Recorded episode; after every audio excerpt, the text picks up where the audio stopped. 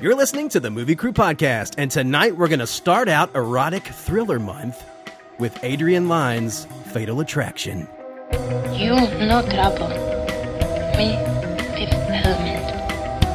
Supreme Being. You will be a weapon. You will be a minister of death, praying for war. But until that day, you are cute. Sound off like you got a pair. Yes! I was wondering what would break first. Your spirit or your money? You get nothing. You lose. Good day, sir. God is dead! Satan lives! The year is won! Fill your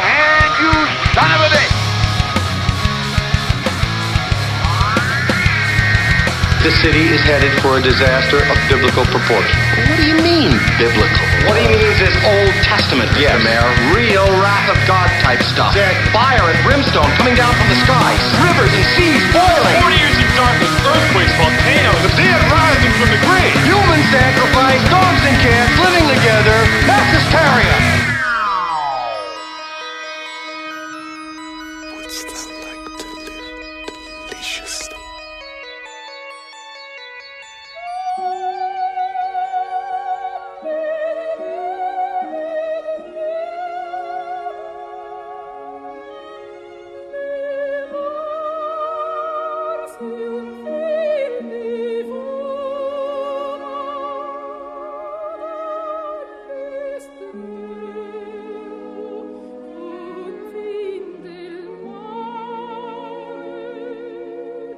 Welcome to the podcast. We're your host, I'm editor Brian Elkins. With me here tonight, cinematographer Jared Callen.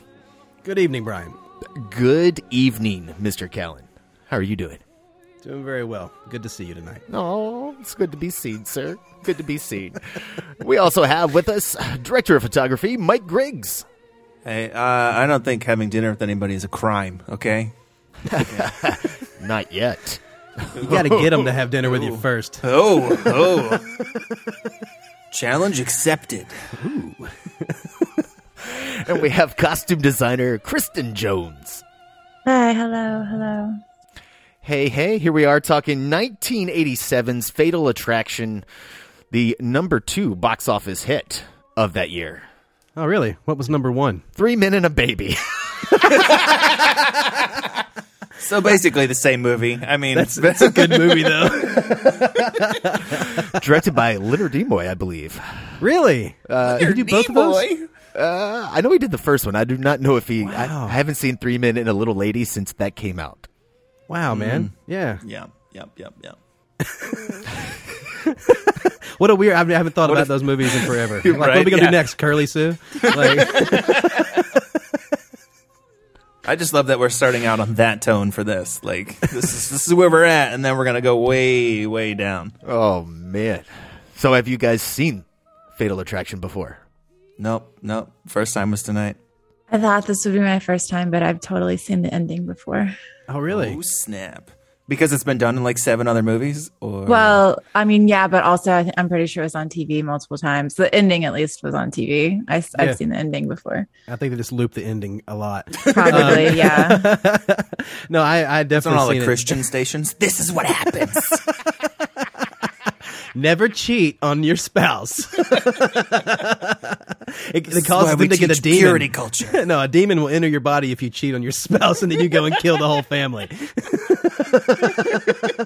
We're taking Fatal Attraction and Amityville Horror and just combining them into one fucked up movie. Yeah.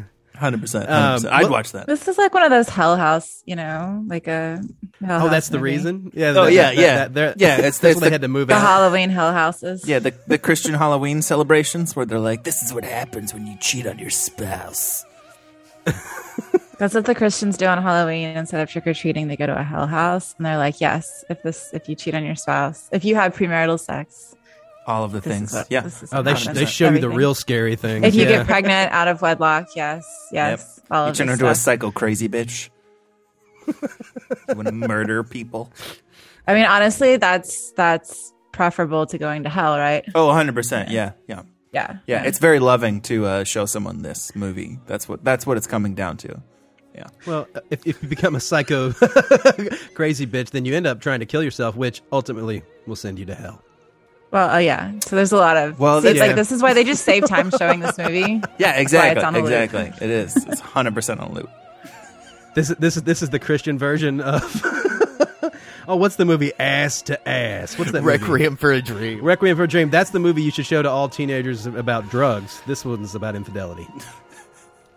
Oh my god! And if you watch them at the same time, they line up in the middle. the world's such a dark place. it's, try- it's time to learn the world, children. man, speaking of children, man, the, the poor girl in this one, man, is super traumatized. Like that's their that's her whole thing in this is that little kid. Wait, which one? Uh, Lily is that her name? Ellen or uh, El- Ellen? Yeah, Ellen. Yeah, Ellen. Is she traumatized? She seems okay. Or are you referring to I her mean- little boy haircut? Well, that was pretty rough. For the first like Because I feel like that's no, no, no. My sister had a little boy haircut, and she still like has issues about it, Oh, like to this day, thirty years later. they, they have to give you the first line when she puts the lipstick on her face. You're like, oh, well, be a good girl or whatever. I legit gotta say un- is a until girl. they actually referenced. I was like, "Is this a boy? Is this a girl?" They're all okay being in their underwear around the child. Well, I don't understand what's going on. Well, her name is Ellen, and I thought they were saying Alan. It totally few sounds like. Alan. Oh, that's funny. Maybe it was a boy named Alan, and they had to replace him, and so they were like, with and then they can only get like a girl actor, and they were like, perfect, we can. you got to cut it. her hair though. Yeah. well, Ellen went through some shit, man. Ellen, Ellen got her bunny killed and and and boiled. You don't like rabbit stew, Jared? Oh, I love boiled bunny. Hey, but hold on, Um, because she didn't see that. Like she was That's true. screaming, like she saw it. Like she just saw that her bunny wasn't in the cage. And then mom and dad are fighting, and then like some Oh, crazy yeah. lady That's breaks probably- in, and then there's a gun going off while you're in bed. You know, with yeah, but she breaking totally shit.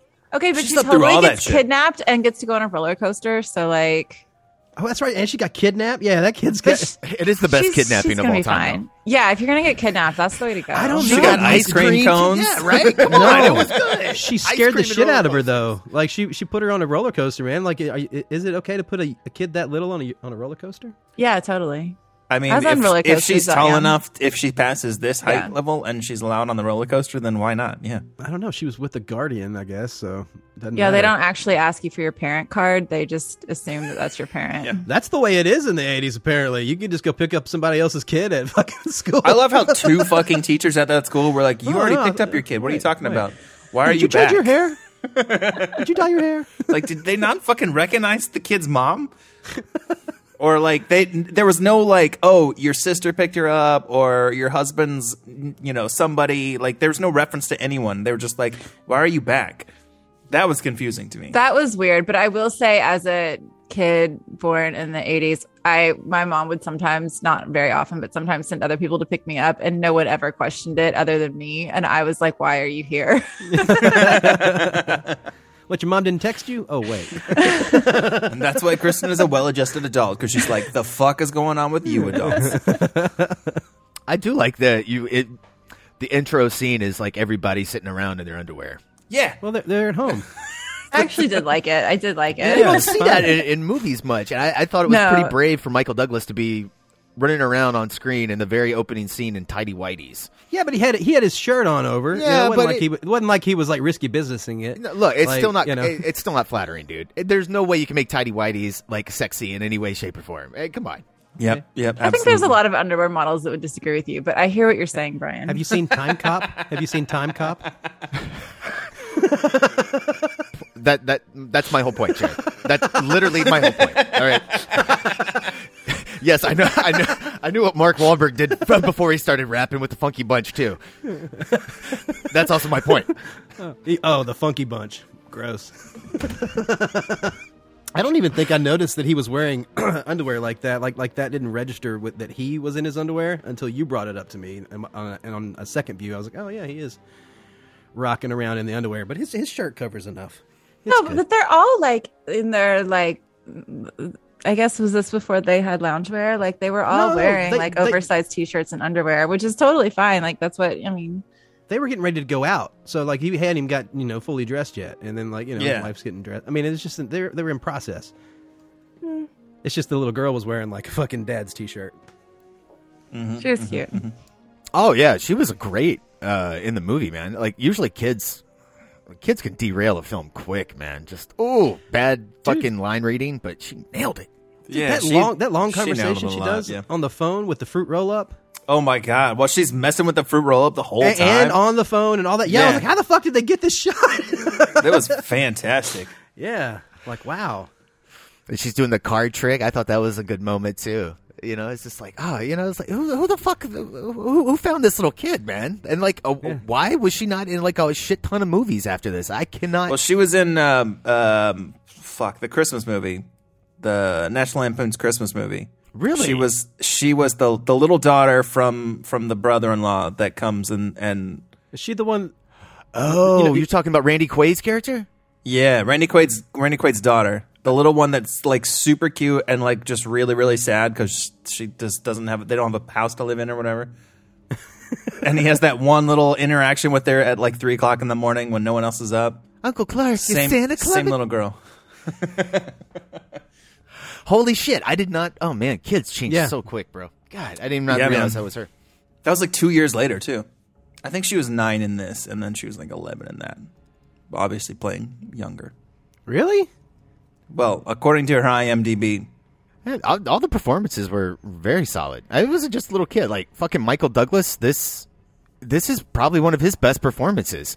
Now I, know agree. he won the Oscar for uh, Wall Street this same year, and wasn't even nominated for this movie. And like I get it, Wall Street's the more like showy performance. Greed is good, you know. Uh, his Yeah. his big monologue speech, but the the reaction shots when things are happening and you're just like looking at his face and you you can tell everything that his character's thinking and then when the camera holds on Glenn Close Mm-hmm. Yeah. you can tell what she's thinking very nice I agree, but I will say the whole time I was watching it, there's like like one scene where he's standing on the street of New York and he turns, and I was just like, I don't get the appeal of Michael Douglas. He's just like some doughy middle aged man. Like, what is happening here? Like, he's like supposed to be some sex 100%. symbol.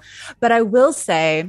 Purely by coincidence, I happened to find an article that said um, the producers thought he was too fat in this movie, and they were upset with how like doughy he was, and they made the costume designer tell him.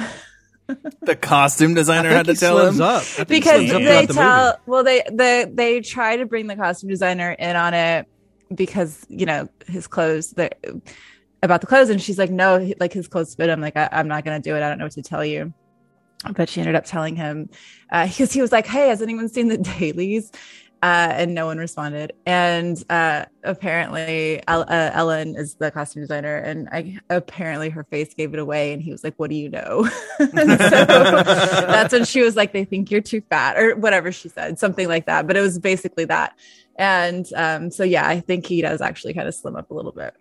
That's crazy. I can't imagine telling a fucking A-list actor, "Yeah, you're not doing it for this." Like, what's going on? Well, no, they told I that mean, to Christian Bale once. Was this before or after The Machinist? Probably during. Michael Douglas at this time really wasn't an A-list actor. He'd only his real big hits were Really? uh, yeah he did *Romancing the Stone* and Romancing *Jewel the of Nile. Stone. Yeah. I mean, his dad was the one who got him into Hollywood in the first place. So you know, Well, he had won an Oscar uh, before for producing. Uh, he did one. He produced *One Flew Over His Cuckoo's Nest*. really. Yeah, and like he produced *Starman* before this. We covered Oh, that yeah, on the that's podcast. right. That's right. So yeah, Yeah. yeah, yeah. that's what uh, I thought he was known for. producing like in while he was also acting at the same time. I didn't realize he got into producing first and then went into the acting side. Yeah, I forget what the was it China Syndrome with Jane Fonda. I think is the Hmm. one he he produced and acted in. It, it is kind of weird that somehow he did get labeled as a sex symbol, but I think that's just because he's in these erotic thrillers. I think it's just because it was the 80s and there were a lot of like weird looking sex symbols at that time. you know, it's true. Anne Archer's the only one that I would consider like classically beautiful. Anne Archer is gorgeous in this movie. Yeah. Yes, Holy yes, shit, I man.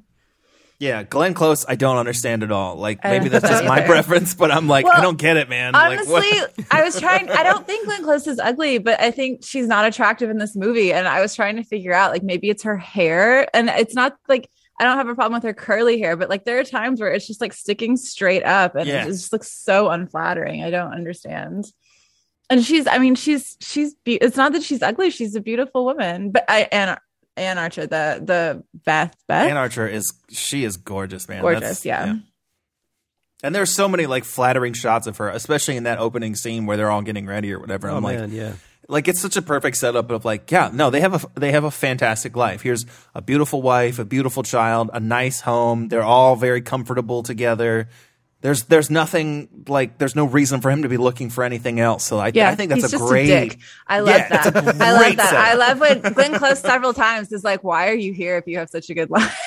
Yeah, yeah. Man, yeah, he just took advantage of a situation that uh, that you know.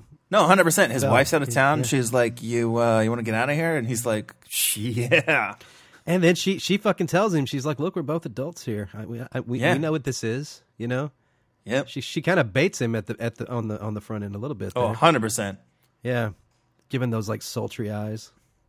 Can you be discreet? Oh yeah, yeah. That's what. Yeah, she's like, she's like, she's like, can you be discreet? So can I. well, uh, I mean, okay. So one of the things that the movie like I doesn't really. Uh, I mean, she clearly has a mental illness. Yeah, I mean, she- yeah. That was one of my notes actually. Is is the movie like kind of like glosses over that very very quickly but i mean she's clearly mentally ill Wait, hold up. What do you mean they gloss over it? I don't. I feel I like the whole feel like movie they- is is No. soaked in it. Well, i mean it's soaked in her craziness but like i feel like it comes off and okay before i ever saw this movie i didn't realize i guess that she was mentally ill. I just thought that like she was crazy and i will you know separate the two terms there. Um like a psychopathic killer kind of thing like you don't want to end up with her kind of thing which i mean I- but but like watching it i'm like oh she clearly uh has i you know has has something some sort of trauma some sort of trauma related mental illness. And they didn't really have treatment for that in the 80s so yeah i guess actually what are you gonna do? But i mean god. Oh oh and i saw an article or uh, uh an interview with Glenn Close, and she said this is not in the movie at all, unless I've totally missed it. But she said that her backstory was that her character had been molested by her father, and that's why she was so screwed up. Yeah, well, yeah. no, she went to go see some shrinks and psychologists, and that's what they told her. Like, yeah her and then she discussed it be. with the director and the and that's what they agreed upon at least that's what she said in the interview that i saw i don't know if that's true interesting. So But she's yeah, I- chasing a father. Well, in the in the movie, they bring up her father, like in that park scene, and he, Yeah. yeah. It turns out that Oh, that story that's- is true. when no. you see the Yeah, news he article. died of a heart attack. Yeah. Yeah, oh okay i was gonna say i don't really think we can count that but okay maybe if it's true because I when he flips through the the book in her house, he somehow finds this fucking. Yeah. Oh, yeah yeah yeah, Yeah. you're right, you're and right. they This- this well they have a nice close up on the date and and from her actual birthday like glenn close's birthday to that day she would have been seven or whatever she said she was in the park yeah seven hmm. I love that park scene so fucking much. God, I love that park scene. That handheld camera like just hints at like Oh, all dude. of the tension and all the bullshit that's about ready to come, and it, mm. it's that's just so nice, dude. It's just it just it's building tension in this supposed happy moment, and when you get that little the fake heart attack scene like right afterwards, it's just like where the fuck is this movie gonna go? What is gonna fucking happen? This is all gonna be bad. I love the shot of the dog with, with the handheld where they're in the dog's Yeah. face and they're and they're That's running super close and, up. But That's fun. and it's so fucked up that the dog is there. Like, yeah like you why are you brought your bringing the family dog to pet? the Yeah, No, you brought the okay. family pet. What the I fuck are you thought that doing? on the, at the first time I saw it, anybody but then when I see watched it again, when I watched it the second time, the mom, the Beth, uh, Anne Archer was like, when she's leaving, she's like, "Please don't forget about the dog. Please don't forget to take to to walk he the dog." So like. Clearly, he doesn't care about this dog, and he's like, "Oh shit, you're here, and I need to walk this fucking dog." Like, I think I feel like it works out perfectly. Uh, uh, the fact that he just doesn't care about the dog, uh, which should Yeah. be a sacred family pet Yep, thing, yep. is not really. Yeah, it gets him. It gets in the way. The dog gets in the way of him having sex with his wife on the first night there. You know, he comes home and she's like, "You got to fucking walk the dog." And then when she, when he comes back from walking the dog, the kids, in the bed The kids in the bed. He's like, damn it. Yeah. so close Yeah, and ah. then the, then he lets the dog like starve for like a whole day, and like you know there has to be piss and shit all over that house. Yeah. Yeah, he uh, comes home and he's like, "Oh, sorry, I forgot about you. Well, I'm gonna go do my shit." Like Yeah, the dog instantly is, does it. he hits hits the dog with the door. The dog whines, and he doesn't take the dog out. Yeah. Like I want scenes of him cleaning up shit. right? like I was definitely like that dog has shit all over that house. He is waiting for him to come home. What the hell? But he did reward the dog with spaghetti. Well, I'll make is you an a Italian reward? yet. I think that's just more diarrhea waiting to happen. Right? Hundred percent. oh God. Not But his wife's coming home right. later, so you know she'll take care of it. It'll be fine. Oh Oh yeah, and there was that other scene like when his wife comes home and he's like, "Oh, I missed you," and she's like, "Really? Maybe I should Maybe go I way should more go more often."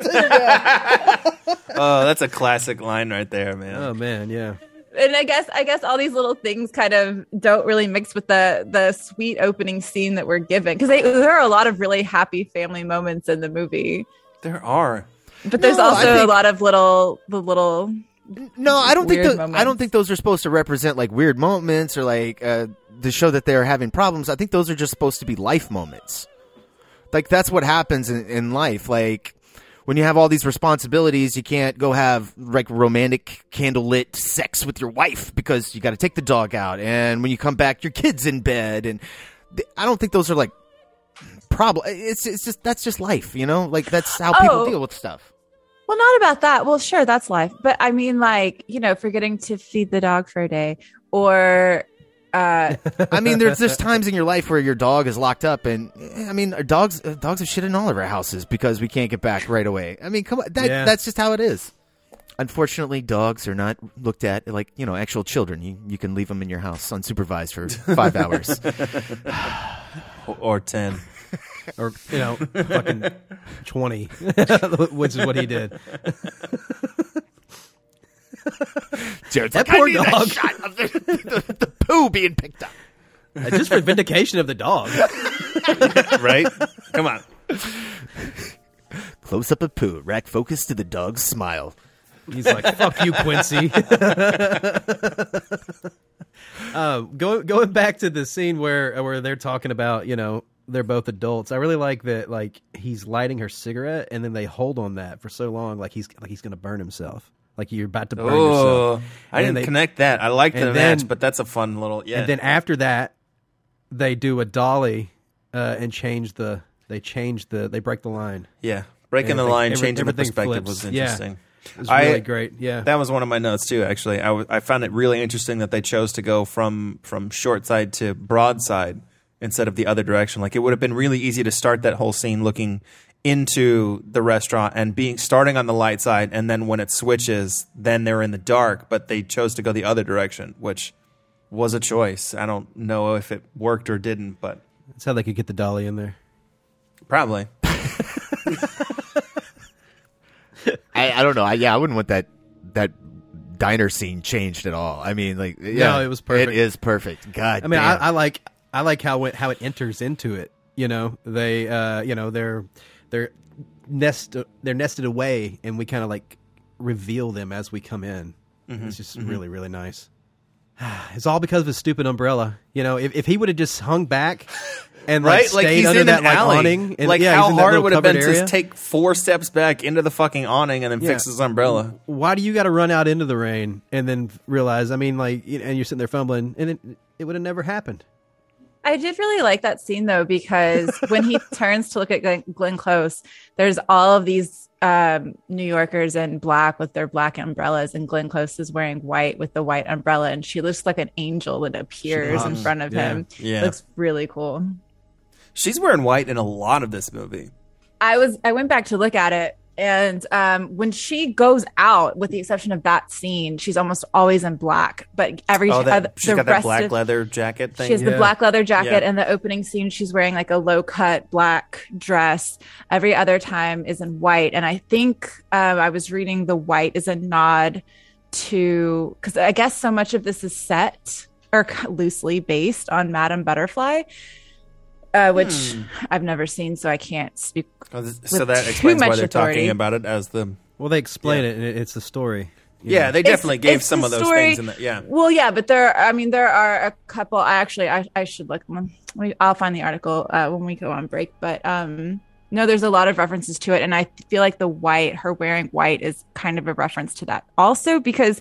Hmm. I feel like in the first initial scene, like like I like I just said, she looks like this angel, this savior right there. But if you look at like the Japanese color representation of white, like that's death. and so I I think that's Oh, so interesting. interesting that she's also like it, it's both. Yeah. You know, Well, because they met at the thing with the Japanese guy, and they have like the making fun of the bowing and all that kind of stuff. So it's a really interesting, sushi. like And subtle. Yeah. There's I like also, I mean, if you also want to look into it, the fact that everything in her her wardrobe is white and her apartment is white and all of that. I mean, she's ve- she's mentally ill, and it could also like look at it as like her her you know straight jacket and her padded room hmm. and her all of that. Like there are there are a lot of like little undertones there.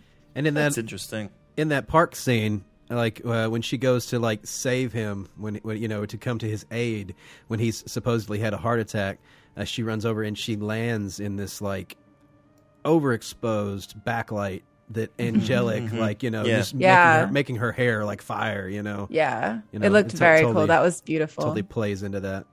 I like how they repeat that low angle uh, handheld shot running toward Michael Douglas, and they, they Yeah. repeat that yeah. for the bunny at yeah, the end. Yeah. Oh, dude! Oh my God! That push into the bunny. And That- it's that very similar s- to the the POV shot of the of uh, Anne Archer's car uh, wrecking into the back of the other. What was that station? Oh wagon? yeah.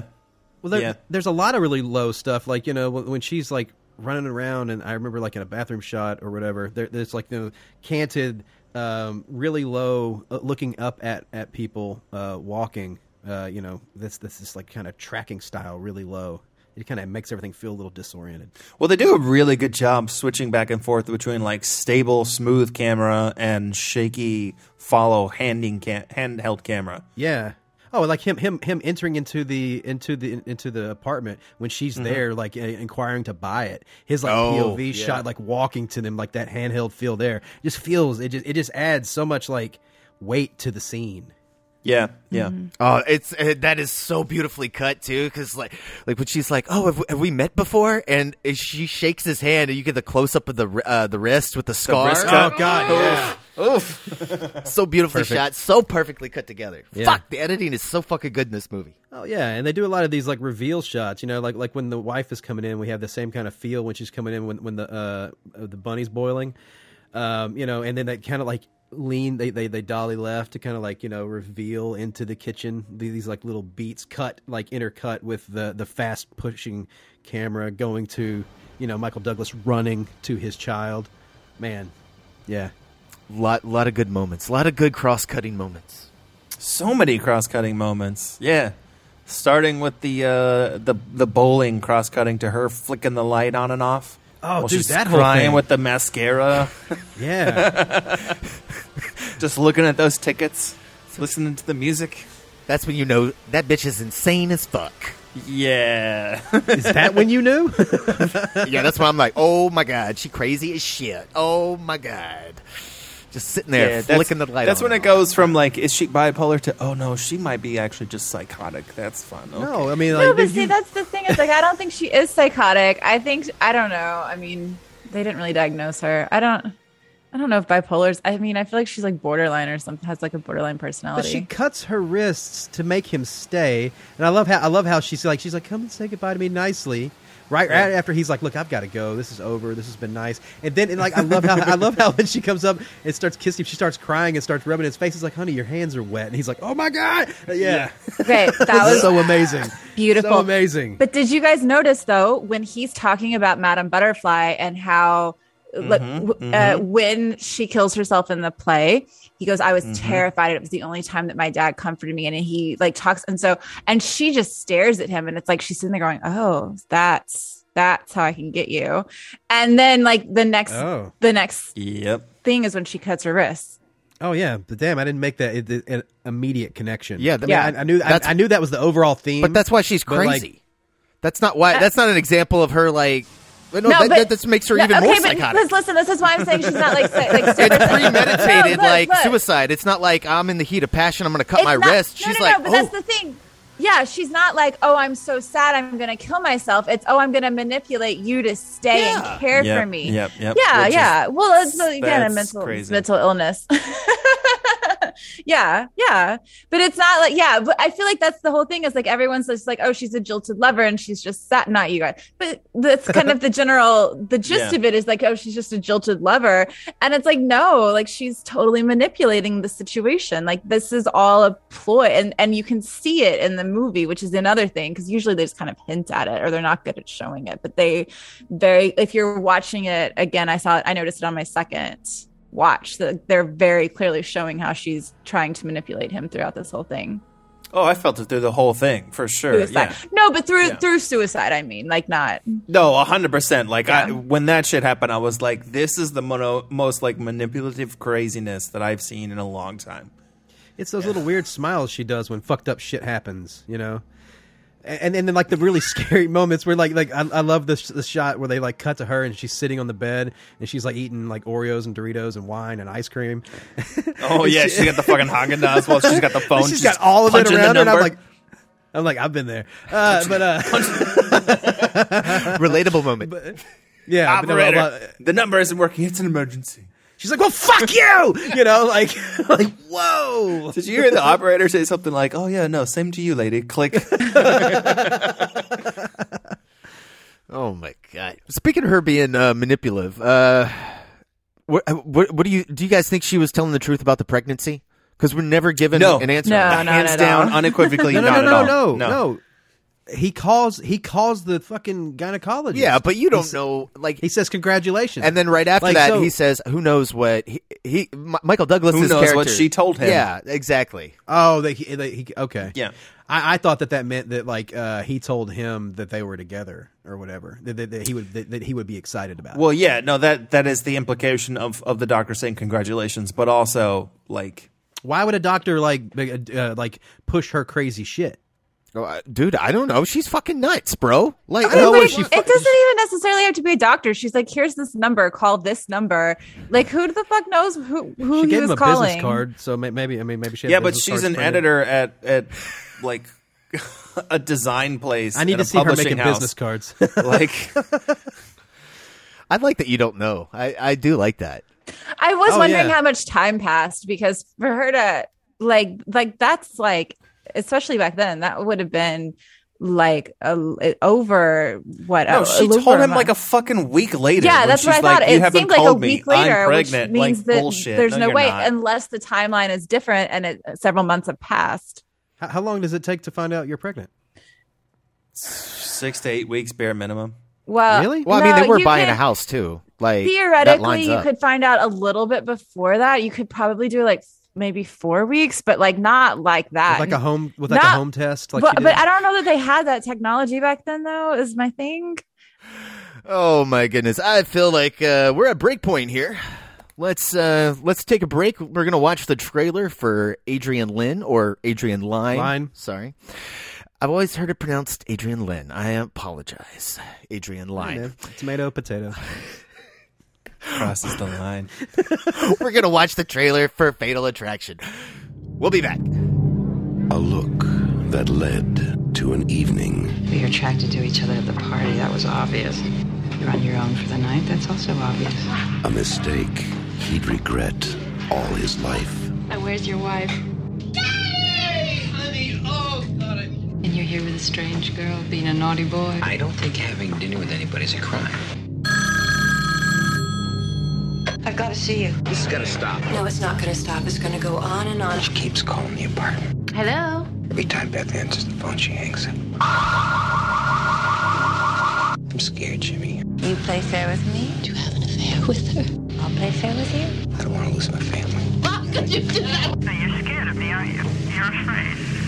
Gutless, heartless, spineless. If you ever come near my family again, I'll kill you. You understand? I'm not going to be ignored. Alicia, where's Ellen? She's gone. Call the police. Whatever resentment she's feeling, she's probably got it out of her system. What if she didn't get it out of her system? What then? Fatal attraction. I guess you thought you'd get away with it. Well, you can't. All right, we're back. That was the trailer for Adrian Lynn's Lane, whatever his fucking name is. Fatal Line. Attraction. Line, Lynn, Line. Line. L- L- That's the line you will not cross. We need to do a line drill. Line rate. Nice trailer with trailer guy voice. It was trailer guy. Fatal Attraction. They give you the whole movie though. They give you all the little beats. You know, they show they show you the real important shit. No, I, uh, they left out the bunny stuff. Oh yeah, well, the one thing. I mean, all right. I broke my I broke my rule, and I watched this trailer before watching the movie, and I think it was like an hour and a half in. I was like, "What the fuck else are they gonna do in this? Like, how much more can this movie be?" Oh, that's right. She hasn't even kidnapped the daughter yet. Shit, because that shit was in the trailer. Look, why'd you even watch the trailer to begin with, huh? That's what I'm saying. Like, I broke my own rule. You know I the just- rules. You're no Batman, sir. Mm. He doesn't break his one rule. I mean, it was an it was an older trailer, so I figured it was safe. Clearly, I was wrong. I blame myself. As you should. Don't blame the other people who are crazy in your life. It's it's your fault. Yeah, no, you're right. You're right. You're right. It gave away everything in this movie, even the ending that came from nowhere.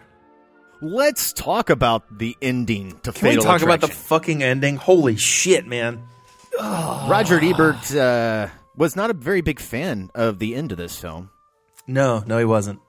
Said it uh, devolved into a slasher film at Yeah. the end, um, Which was great. not according to him. He was very pissed. I personally love it and think it's the totally right choice. Oh, I disagree. I disagree because I because you sent me the alternate ending, and I loved everything about the alternate ending. I wish that was how the movie ended because that's the way the movie was leading up to. Because when he is in her fucking apartment and they're having the fucking knife fight, and he's holding the knife, and then he sets it down on the counter, I was like, this bitch is gonna kill herself and frame you with those fingerprints on that fucking knife. And then instead of that happening, she comes to their house and they get a bunch of like mirror shots. And I was like, what is happening? It looked great. What are you talking about? Yeah, it, it was creepy Yeah, as it's- fuck. it's- Did you see her stabbing her fucking leg, bro? Like Yeah, she's like she's like Yeah. cutting her leg and like walking No, in. She's like no, it berating was the wife. intense and it She's like, was what are you creepy, doing but, here? He man, fucking like- loves me. But it wasn't her fucking character. Like her character would not have come to their house. Her character would have killed herself in that moment. And She's already fucking. gone to She's their already house. been in their house. She Yeah. killed the fucking rabbit. What are you talking about? all right, she, all she, right, kid, all right, she all right. kidnapped the kid, and then when she brings the kid back, and she tells her, "Give me a kiss, dude." What the fuck? Like, I don't know, man. She's I mean, I get all right. You're right because that's up there with like her sneaking up to the window and seeing them all as a happy family, and then she vomits after that because she just can't take them being happy together. So Yeah, Oh, that's- it's all that's it's all good scene. building. Yeah, it is a good scene. I also like that Anne Archer tells her on the phone, like, you, you come near my family again, I'm going to kill you. And that's what Yeah. she does at the end. I like that. It uh, it, it makes Anne Archer's yeah, because character someone needs redeemed. to have balls in this. Like, Yeah, what's right? Michael Douglas's problem? Come on. I don't know. He he threw her against the wall and told him he was going to tell her. he Yeah, gonna kill her. once. No, he's just did that to scare her. He it's not. He doesn't have balls. He's just trying to scare her because he knows that she's scarier than he is. Like, look, I'm glad That's Anne true. Archer was That's there true. to protect her family. Hold on. He almost strangled her Yeah. to death and, then had to stop I love himself. that scene. Yeah, I love that well, scene because okay, there's no all right. dialogue. It just fucking happens. Yeah. and, and it's just played all in looks. like twice, twice during that that whole fucking ending scene, I was like watching it, watching it, like into it, and then I was like, oh, three, two, one, boom! She jumps out to try to kill Anne Archer. Oh, she's dead. She's been strangled. Three, two, one. She's not dead. Oh my god, I can't believe it. No, but I'm saying both both times when it happened, like I felt the the edit points that were happening, and then I literally started counting out loud, and then it happened exactly as I was counting down. Still great Like- though. That just sounds like good editing to me, man. Yeah, man, Uh, what do you- it's still Yeah. great though. Like like the weird cuts with the fucking eyes with the with the white contacts and, and like all those like still water shots with the fucking. I didn't like those water shots. Like there, Yeah. okay, there was a couple like from the top of the the tub where you're like looking through the water, but there was like two or three at least that were under that were like through this the wall of the tub, or the camera was in the like point of view of like looking into the tub. That was weird. Like I didn't, I didn't. I didn't appreciate those. It was great. I did like the point of view of like you're the audience getting choked by Michael Douglas underwater, Oh, and you like, could see the still. You could see the still water move. I mean, like the water moving on, Yeah. on top. Uh, Yeah, that was- that was- those are great pretty- shots, yeah. pretty damn excellent. I do think it kind of devolves into a slasher film, but I think it works really well. My problem with the uh, the original ending, what is now the alternate ending, is that I have two problems with it. The first is that she sits there and she's so calm when she kills herself. Like it's not like I mean I, I would like I don't know. It, I feel like she should be overcome with emotion and sadness and sorrow and and Glenn Close tries so hard to say that she is this trauma, you know, um, devastating character, and she is. Um, but the, in the end, she's just so calm when she kills herself. I don't really. Well, the, well think of the I shot really that, like that. Well, think of the shot like when, when after he sets the knife down, and then she's like leaned up against that little thing on the wall, and she's just got this fucked up smile on her face, and and like the camera's like backing up away from her. I I don't mean, know, I man. guess- She, she's just she she just goes to this like moment, you know. She just like gets she to a super- transcends it. no, no, no, no. She just gets it. It's it happens a couple times. Like like like she gets to these fucked up moments and she smiles. It, it, it's it's you know because she sees her but- next move. Yeah, it's kind of a Yeah, neat. It's kind of a neat. thing. 100% that's the it. other. The Seeing other her move. thing, I get what you're saying. No, that's a good point. But the other reason I don't like the original ending is because I love that they arrested him, and I, you know, I actually think that's really great. But then she like confesses on tape, and the end is Anne Archer going, "Come on, Ellen, let's go get your dad out of jail," and like it's like they're a happy reunited family, and I was yeah, like, "What the that's hell?" kind of weird. That was bullshit. That- All she yeah. she didn't have to confess on the tape. All she had to do was like play earlier parts of the tape that we've already heard as the audience. If they had just repeated that and there and she would have been like, "This is enough," like that would have been good. Her confessing, "I can't live without you. I'm gonna kill myself." That was a little bit of a bullshit ending. I understand why that part of it didn't work. Honestly, I wanted it. I wanted the movie to end like as soon as they put him in the car and then like drove Yes. away. Yeah, and as she yeah. was walking up the stairs, I was like, "What is this bullshit extra? Like this is the movie's over. Like why are we still doing? What are we doing here?" that if they had ended it with him in the car, Yeah. I mean, I could live could have lived with that. Or even like while she's trying to call the dude, and then she finds the fucking tape, and she's sitting there flipping with it. I was like, "Oh yeah, the tape!" Like she could have just been like, "Oh shit, put it in the thing, press play, cut to black." Like we don't need to hear the rest of it. Like we've already heard what's on that. That's enough. We know that's damning. even if you do let it play like it did, I don't like the hey, uh, you know, come on, get get your shoes on. We're gonna we're gonna go get daddy. It wouldn't work like that. You're not gonna get daddy. No, but that, and that's what I'm saying. hey, like look, I they got this cut- tape. yeah, yeah. Like Well, and that's the other thing is like I know they wanted like their Hollywood ending and like they wanted you to root for the family, but I wanted to see more. Like you know, he just confessed to this affair, and Anne Archer's so upset, and That's a great scene. I really wanted there to be more tension. Like you could have them still fighting for their family while keeping that tension. They just kind of go right back to being a happy, loving family again. And I guess they're using like Glenn Close as the impetus for that. But I, it could have been better. That's all. Yeah, that in the original, uh, well, I guess the the theatrical ending, uh, it's just I, I have a weird feeling at the end when, you know, we cut to the hallway and they have their hug, and then they leave frame, and then it pushes in on the that on little photo. on the wall on the Uh, no, it's sitting down, Yeah. and what a great focus pool, by the way. Kudos to the Yeah. to the AC on that. Um, but killer. yeah, I was like, wow. I mean, does I know you just went through some traumatic shit, but does that erase what happened? And then you know, What, what, do, what do you mean? Does that erase? I mean, like it's it's I left open ended though. It, you're you're acting like it's a definitive bookend close. You don't know what happens. Well, pushes in on a picture of the family, so they're going to stick as a family, I guess. It's a happy mean- ending. It's as happy as you can have it, but it's it's it's like the pregnancy thing. It's it's left dangling. You don't know the Oh, yeah, yeah. resolution. I know. I'm, I'm I'm not saying I don't like it. I'm, I'm saying it leaves me with a weird feeling. Like I'm like, wow, uh, it, I, which is good. I, you know, yeah, I think it- that's what it's supposed to. Yeah. yeah. I don't I don't like the original ending at all in any way, shape, or form. I think it's anticlimactic. I don't think it's exciting. I don't think it's emotional. I think eh, like everything that I want in this movie, like I want Anne Archer's character to step up. And I like I want to give her something to do in this movie outside of just constantly be a victim. And then at the end of the movie, like she is really the only selfless person and she would have lost everything. Her entire family would have been destroyed. Like there's no vengeance for her. There's no there's nobody she can she can retaliate against. She she can't do anything in that ending. She's just a complete victim and then like we're left with her and she's watching Michael Douglas being taken off. Yeah, it's just I that's not emotionally satisfying.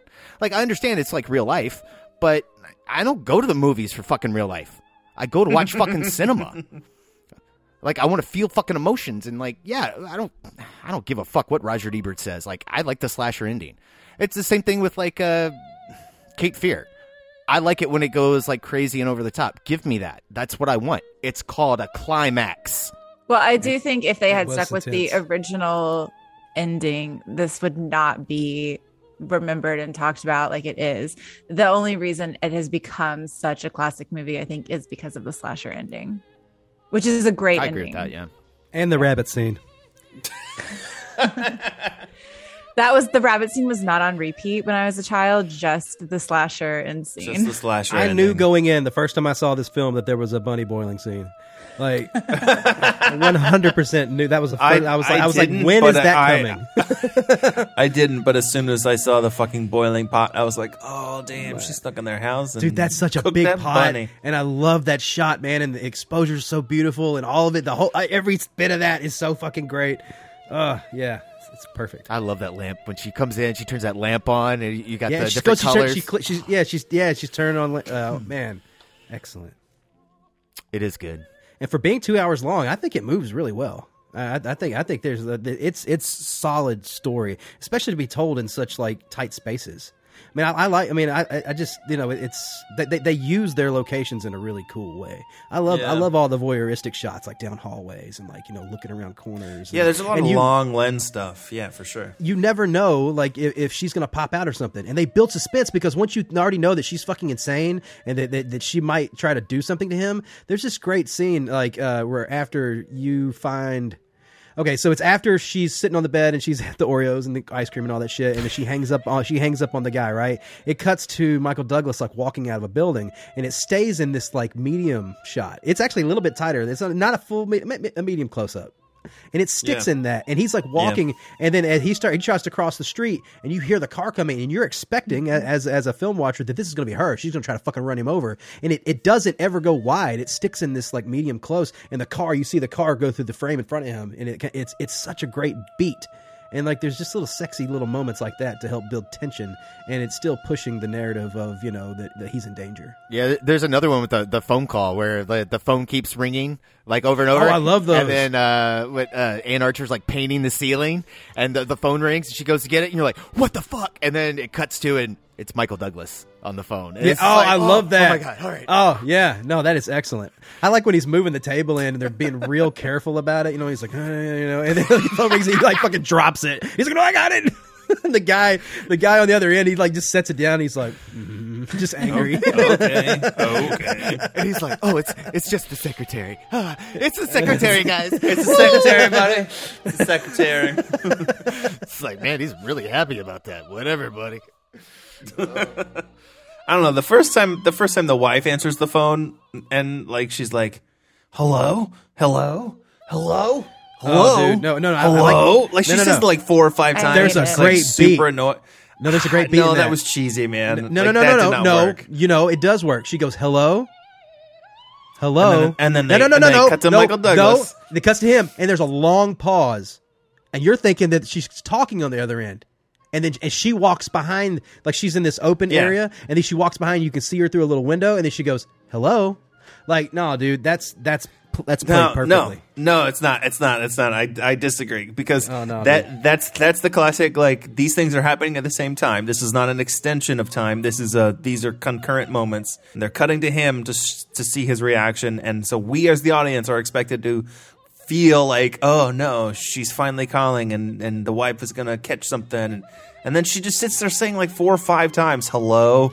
No, but it's not hello." that fast though. You're making it sound like it's really fast. There are beats in there where it seems like she's possibly hearing somebody on the other end. But that's what I'm saying. Like nobody sits there and says hello for like 20 seconds without hanging up the phone. It's not real life. It's a movie. We stretch they're building a things moment. out Yeah. and compress time in film. That's that's I, okay. I get it. I, It's I totally get it. fine. I'm saying that moment was cheesy. Like for all the attempts in this movie to build suspense and be like, "Oh shit, something to happen." That one didn't didn't land for me at least.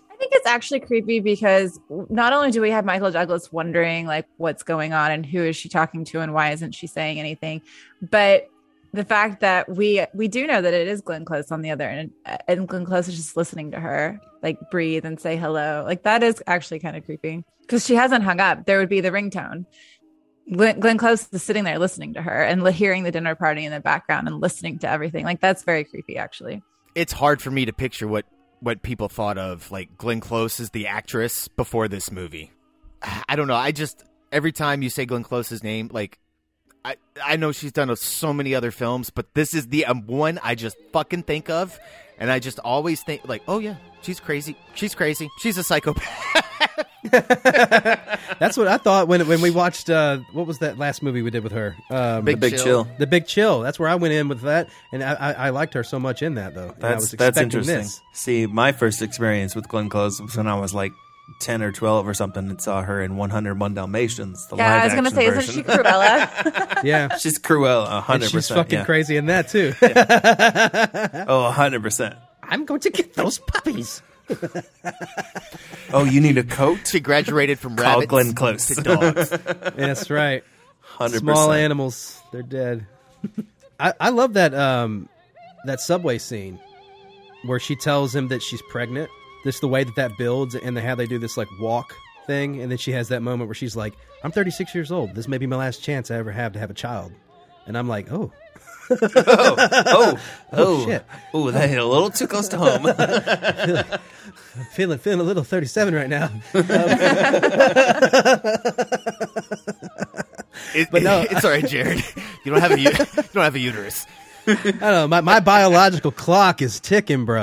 Uh, but uh, we need to put an ad out for you, Jared? yeah, I wish you would. Um, no, but I, I like those beats. Like, like, like he's like, he's like, fine, we're gonna take care of it. And they start walking, you know, and, and he's like, he's like, you know, like he's like, we'll, we'll, we'll get through this together, you know. And she's like, what are you talking about? He's like, the abortion. She's like, whoa, I'm not having an abortion, dude. All those beats in that with all those people around. It's it's like they, they did this in like a in like a public place, you know. Yeah. Well, I, I I think it's interesting in movies like this that those kinds of intimate conversations are held in public places, and there's something. I feel like there's something more intimate about it because there's these randos around them. Like the First time fact she that tells him she loves him, bumps they bump into somebody, and she's like, "Well, I Yeah. love you," and there's a guy standing right there, Oh, right you know? there. no, I think that's part of it though. They don't have a relationship. They don't have a home. They don't have anything. They their intimate moments are in public That's on great. the subway. yeah, no, no, no. That that's actually great. She goes down on him on an elevator while there's fucking a person walking by on the floor above is a great comedy beat. She she, she got that from great Alanis moment. Morissette, bro. She got that from Alanis Morissette. but you know, She's like, "You ever done stuff on the on the elevator?" dude, man, it's getting hot and steamy on that elevator, and I, I love like the red light coming through that window as the Oh, elevator's man. going down. Like, oh my god, That It's is so the most excellent. fucking eighties like Adrian Lyne thing ever, man. I swear. He can't help himself. He's like, Yeah, baby.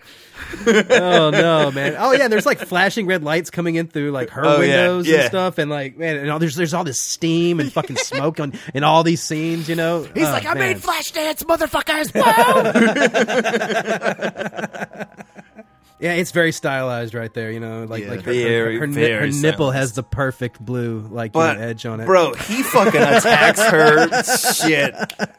He goes against that stuff like he's never seen one before, and he will never see one again. And he's like, "What?" He's like, nom, nom, nom, nom, nom, nom, nom. yeah. Uh, Six Oscars though. This movie got six Oscar Nominations. Nominations. Sexy Nominations. Okay. Nominations, not wins. Oh damn. Best Picture, Best Director, Best Actress, Best Supporting Actress, Best Adapted Screenplay, and of course, Best Editing. Did not win a single fucking oh, one. Oh, editing was fucking fantastic in this. Back when editing meant something. Yeah. Back when it was actually Part of the Oscars. aired on the aired on the Oscars. It's still part of the Oscars now. They're just not airing it. Yeah, because it's not important. Yeah, I know. Yeah, that's right. It's a good thing the Oscars itself isn't edited. Uh, what do you guys think of the music? It's very minimalistic. Very, very minimalistic. I was just thinking as you said that I didn't, I didn't notice a whole lot. Like there's a couple little piano motifs here yeah, and there. which are great. It totally sets Yeah. tone. Uh, and, Yeah. and- but also the absence of, of, of score really helps this film a lot. I love the opening like, like, credits. let, let, letting the scenes breathe. Oh yeah, where it's just silent. Yeah. Oh, I was just gonna say, yeah, the th- those the first like four opening credits. Like there's literally no, there's no music, Yeah, it's amazing. and then And that then red s- skyline. The sound comes in on that that long panning shot. Yeah, it's excellent. I, I love that silhouette with the red sky. Sexy. Yeah, it was a nice. That was a nice shot. I didn't even notice the lack of music until the uh, when she slid her wrist and starts um, kissing him, and he realizes the blood, and then you get that one music sting right there, and it's just like, oh, it gets big. It goes wow. yeah, it was like, holy fuck, Yeah. like where the It's, hell like, has the music overwhelming. been? Yeah, yeah, yeah. But they when when the when the uh, score comes in, it, it's like really prominent and it's very you know, it's there for that reason. You know, it's not they're not just filling holes. They're definitely putting things in where they need to be. I don't know. There was one music sting. It might have been that moment with the with the wrist cutting, or it might have been later. I don't remember when it was now. But there was a moment where like something crazy happens, and the music stings as it's happening, and there's no like edit build up in a movie with so many like insert edit build ups that the music kind of threw me off in that moment. Where it was like, whoa, what the fuck just happened? Like now there's a music sting, so now I need to feel like something is wrong, but we haven't seen a build up to this moment. I should have noted it, but I just remember the emotion of that happening. Well, that's kind of how the wrist thing is, but it's it's like a shock. But I think that's in, that's on purpose. It might have been that moment, yeah. because it, it, it the, when the when the when the sting happens there, it is big. Well, like as soon as they cut to that moment where she's like standing there and you see her hands behind her, I was like, "Oh, this shit! Like she has a knife in her hand. She's about to stab him Yeah, or some I thought bullshit." that was when she was going to try and kill him the first time. yeah. so that was an interesting to like have her go like to his hands to his her hands to his face and like Oh, there's that's blood in her hands and I was like, "Oh, She's like, she's oh, like she your cut her hands are wrist." wet. Yeah. Oh fuck, dude, so great. But it is interesting how minimal the music is in this, notwithstanding how much of the um, opera there is. They play that at least twice, if not three times. I saw that opera at the Orpheum, and it had subtitles, and it was some, the first time I'd ever seen subtitles. at a- Subtitles at a on live, an opera at a live performance. Live, Yeah, interesting. Yep, that's cool. How'd they do that? uh, on the boxes next to the screen? stage. Yeah, they they had like these like white like rectangles, and it was being uh, live subtitled. So you could read what they were singing So while you they could were read singing. what they were singing while they were That's kind of brilliant. I wouldn't mind singing an opera like that. Actually, And, and they also had these like cool scrims that they would put down in front of the scene, and, and like it would look like a painting, and everybody was like still, and then they'd raise the scrim and everybody'd start moving, and it had this really cool like painting aesthetic to it. Huh? Yeah, that, that Yeah. sounds pretty that's cool. cool. Yeah, it was a great show. Uh, oh, uh, before we uh, conclude everything, uh, I, I, I do need to ask: Have any of you guys ever seen um, "Play Misty for Me" from 1971? No, no. If if you guys like this, uh, if like Fatal Attraction, I highly recommend checking that out. It's got Clint Eastwood and Jessica Walters, and I Ooh. don't quote me on this, but I think it may be the first movie that Qu- Clint Eastwood ever directed. Really? Yeah, and he starred in, and it it's he's a radio uh, DJ, and one of his fans constantly calls in and asks him to play Misty for me, and she has a affair with him. Um, I don't think he's married in the movie. I think he has a girlfriend, and it's like a one night stand, and it, it's very very similar to this movie. Hmm. interesting. I would love to see an early Jessica Walters movie. That's cool. It's like in her heyday. She is so attractive. Yeah, I'm only familiar with her stuff from like the last like 20, 30 years. Like, or, yeah, What's she been in? Arrested Arrested Development. Development, Archer. You know her. You'd recognize She's the mom. She's the she's mom? Yeah. the mom. Yeah. Okay, gotcha. Yep. I can see her being crazy. In a fun way, right? I mean, isn't crazy always fun? Sure, as long as I'm watching it on screen and not experiencing it in real life. Put the Yeah, bunny but- down. Put the bunny down. Put the bunny back in the box. Why were there no mullets in this film? Damn. I think there were some mullets in that early. in that It's too crazy like that book party that they went to. They had sushi. Oh my and, god, there were so many bowing people in that Samurai and party. all that. Like, dude, there's yeah, dude. Samurai self help. there were so many people there and all the outfits. What'd you think about that, uh, Kristen? That What'd party you like made the me 80s fucking style? exa- anxious. Ooh. Did you like the '80s style, Kristen? Well, I was gonna say there's a lot of like really bad stuff about the 80s, but in terms of this movie, I feel like almost everything was pretty classic. Uh, I actually feel like a lot of it could be worn today with some variations. It's it's not like like there are a lot. Sometimes you look at like 80s looks and they're just like so dated. Yeah. Um, the- I think the only thing that was really dated in this movie was the hair, and really just Glenn That's Close's fair. hair, because Glenn Anne Close's Archer's hair. hair. was great. Well, Her well, hair, w- w- Archer's hair was great in when, this when movie. she Holy when she went to the party and she was like Uh, she was like, "Oh, is my hair okay?" You know, like that. She she teased it all '80s out for that. Yeah, it was not great. I mean, but I did enjoy. I mean, I enjoyed all the. I loved. I, I, I loved almost everything else. Actually, I think it worked really well, and it wasn't too over the top. It wasn't like too trendy. I guess. I mean, it was, but it, it, it's not. I don't know if that makes sense. It could have been. It could have been more '80s. I love the dinner party where uh, their friends come over and they're congratulating them on you know m- moving away, and th- their, Oh, their yeah. whole little We, we just have to leave you now. Like it's been a good run. yeah, it's like you know I That mean, was a like, you fun know, little moment, yeah. I'm not going to say that you guys are going to be over every weekend because you're not. You know, I mean, you know, we got we got to move on and we got we got to do our things. You know, like I love that. It's great. And his best his his boisterous best friend who's also trying to cheat on his wife at any fucking cost and no one's interested. Like, Hey there. doesn't Whoa, matter. He's like, he's like. She A looked at me first. like, I think that's why we could trust him later when he was trying to tell him finally in the confidence of the uh, the law library. I love those shots, like leading up to there, all the tracking shots, and then, then they go behind like a, a bookcase, and then it cuts, and, the, and they're they're back in their little alcove. It just makes All me those think of little beats. Ghostbusters. It does make me think of Ghostbusters. bro. yeah, It just made me think of Ghostbusters That was the it. entire time. I was like, ah. well, it's an '80s library, you know. It's an 80s law library. Come on. three year three years later, it's a little updated. I just realized. I think the guy that he talks to, not his best friend, but the other lawyer that he talks to, that was the the judge and my cousin Vinny, right? Oh, that, Yeah, that's that's uh, that's Herman Munster. Oh yeah. yeah, Oh, shit. And the whole That's time I was, was, sitting like, there going, like, I know great, that guy. Mr. Trotto, He, it- he gets his name like thrown in the opening credits, and he's in one fucking scene. Like no, because he's excellent. like maybe four shots in the entire movie. I'm just like, what? Uh, he's coming back, right? No. nope, he's just gonna walk this Nope. staircase. Nope. and stand outside his office, and then he's gone for Yeah. the whole movie. Yep. Like we never see him the again. It's like, man, he got like fifth billing, sixth billing in the movie. Yeah, hey, man, it was in his I mean, there's not that many people. yeah, in I was this gonna movie. say there's not. It's not a huge cast. IMDb has the little daughter as the fucking fourth top billed cast. really? And What's she's she done, like four things ever. Oh, really? Damn. Yeah, legitimately eight things. Like I, I was exaggerating, but legitimately, she has eight eight actress credits on her IMDb. Well, let's uh, let's move on to ratings. Who is going first? I'll go first. All right, there we go, Kristen. I like the spirit.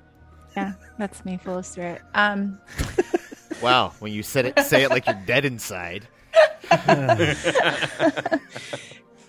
I really enjoyed this movie. Uh, everything about it was really wonderful. And actually, when you start to look at all of the subtleties in the movie, whether it's through the acting or through the camera movements or even through the wardrobe and the color choices, like there's just so much here. And I feel like if I was more familiar a lot of the reference material, especially Madame Butterfly, I feel like there I would have enjoyed this even more. I feel like there's so much depth here that I'm also missing.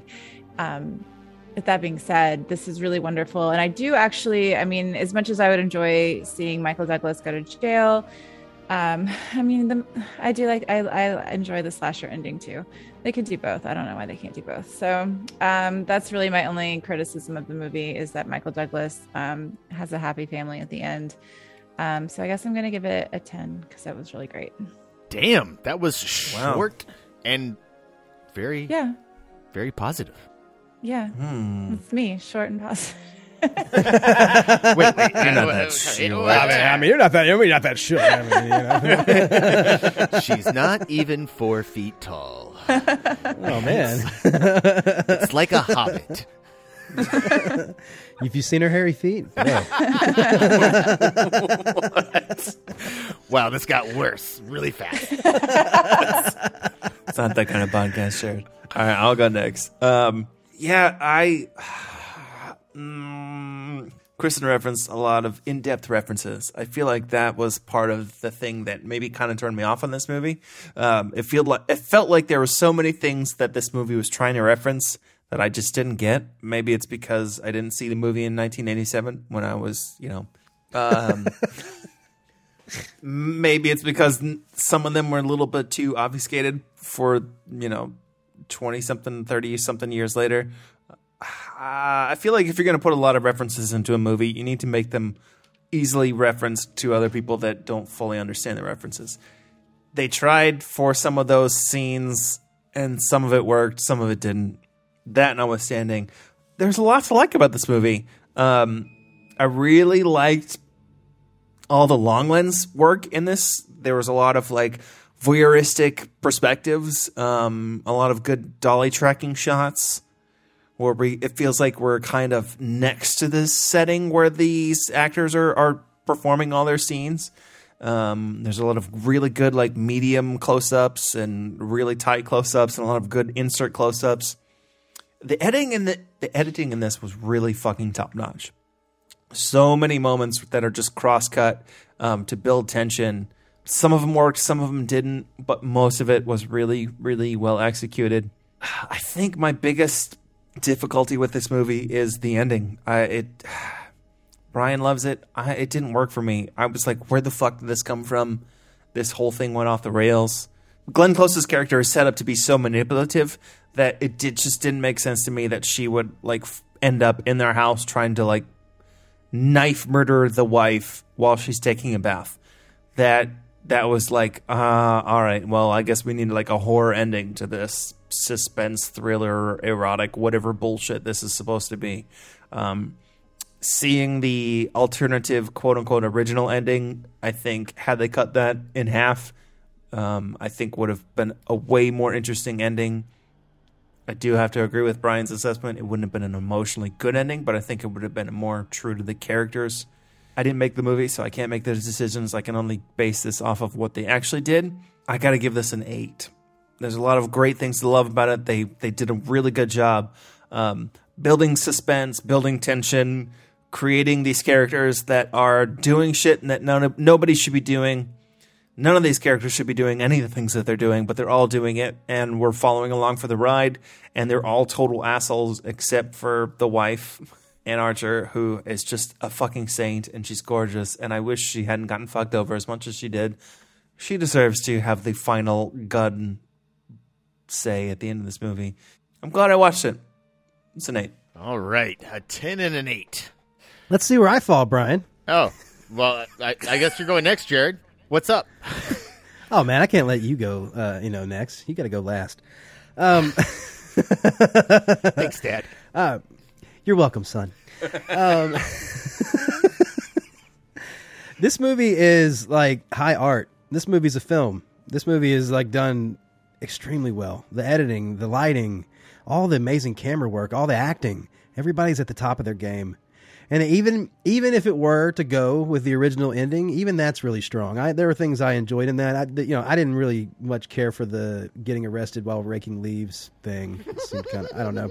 Uh, you know, that was uh, very out of character for the rest of the movie. Yeah, I, like why- that. I've never seen this family do any yeah. of this, and like they're out like burning leaves. And I understand that he, he wanted more smoke or whatever, but um, Run an excuse for more smoke. no, no, no. It's always always can do, use more haze. But anyways, no, man, this is an excellent film. Uh, like I, I didn't appreciate it the first time that I saw it, but this time, like, holy shit, man, this is this is like high high quality filmmaking. This is this is this is top tier stuff. Uh, like it, just like knowing when to use fast cuts, knowing when to stay on a tight shot, knowing how to build suspense and how to use like cross cutting and, and like all just everything is is like fucking solid. And like the the suspense that I felt at the end of this film, like it was just like holy fuck. I, I, I like how like like like was so on edge. Like like I got that visceral feeling, the, the feeling that, that that you know that makes you remember this. Um, yeah, man, this is one hundred percent a ten. This is uh, this is an excellent film. Um, yeah, I think I agree with that. I, I think I'm gonna have to also go with the with the ten. This is our start of talking about erotic thrillers, um, which I don't know if we've ever done one on the podcast before, but Fatal Attraction is it's important. I think not only in terms of the genre, but in film history because this is the equivalent of like Hal- Halloween is the slasher film. It's not the first slasher film. It's the slasher film that everybody copied. Fatal Attraction Yeah. is the erotic thriller that everybody copied. You can see the templates for so many different fucking genres here. That's a good point. Yeah, I definitely see that. Uh, and I do think it's a it's a goddamn shame that the Academy did not give this movie fucking best editing. This movie deserved to win.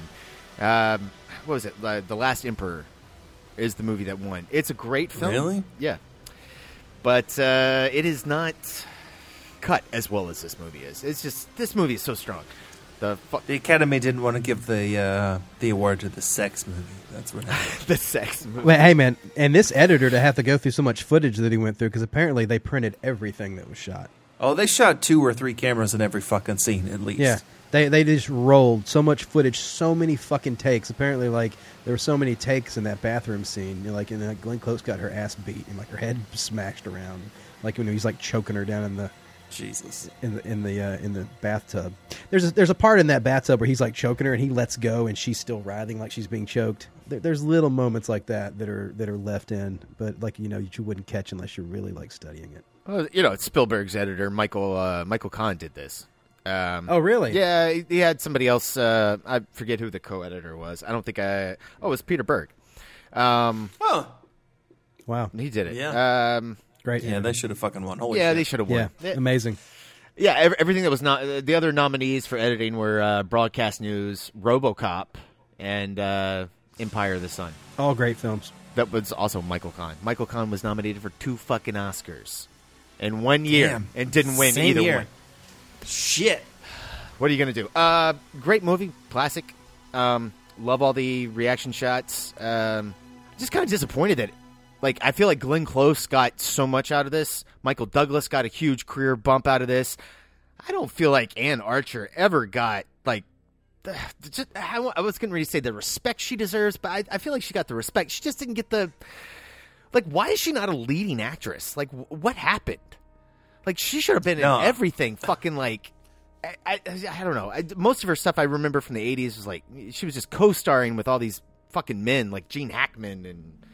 I, Patriot Games is the only one I recognize her from. Yeah, was like, again, oh, shit, yeah, that's it. she's the wife Yeah. of Harrison Ford. That's. Yeah, that's what I'm saying. Yeah. Like that's Wow, yeah. that's what I forgot about that. But yeah, you're Yeah. right though. that's what Wow. happened to her. Um, and she should have been a leading actress. Like she's so fucking beautiful. She's so fucking good. She's got such great range. Um, it's just kind of a shame. Like I I feel like everybody else got their due except for her. She got relegated to TV. Oh, did she? Like now? Yeah, she yeah, and now and uh, all the way, man. Yeah, A I know she started stuff's in television. TV movies all the way through the '90s, and then now she's in a bunch of series. Gi- give this fucking woman, please, a fucking goddamn leading actress role. But yeah, ten, great movie, and on a fourteen million dollar budget, made Excellent. three hundred and twenty million dollars worldwide. Holy shit. Was that 14, in, including the a million and a half that they gave to reshoot the ending? Yeah, that's the total. I think it was Wow. the Really? Yeah, the budget that was approved was like twelve. Damn. So I mean, obviously peop- that doesn't include marketing costs. Right. I mean, somebody wanted to pay to see some Glenn Close tits. That's what happened. They'd already seen her tits. They want to see her go fucking insane. They wanted to see Michael Douglas all up on them shits. Hey, Michael Douglas, how much how much money does it cost to show your ass? They were ass on ass on ass in this movie. Do you Holy guys shit. shower with the with the shower curtain open like that? like when he's when he That- when he's does. washing. It wasn't even like it wasn't even like quarter open. It was like like fully open. yeah, when when, when he's like washing the, the, the funk off, you know, a, after his weekend of sex, uh, Yeah. he's just standing there with the shower curtain open. I'm just like, bro. I You know yeah, I noticed cold that, too. I was like, why is the shower? It doesn't even look like it's like kind of close, and we're just peeking. And it looks like they opened it so they could see everything. What's going on? It's just funny. It's it's voyeuristic and it's neat. It's like a zoom, you know. Yeah, yeah, it was a nice little push. It's a, it's a weird for little sure. zoom. Does anybody uh, have anything else? No, I think Kristen's over it. So with that, you've been listening to the Movie Crew podcast. If you want to get in touch with us, you can do so by sending us an email to the movie crew at gmail.com. That's the movie crew crew spelled C-R-E-W-E. That's right. Extra E at the end of the word crew at gmail.com. And you can find us on Facebook, Twitter, Instagram at Movie Crew Pod. Jared, where can the audience find you? You can find me on Instagram at Check the Gate and on Twitter at Jared B. Callen. Mike, where can they find you?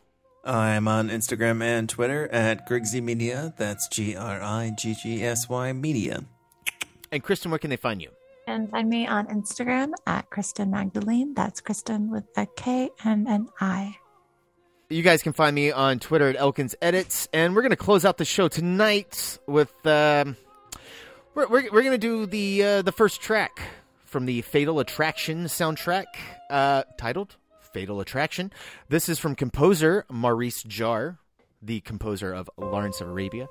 Brilliant, brilliant composer. Enjoy.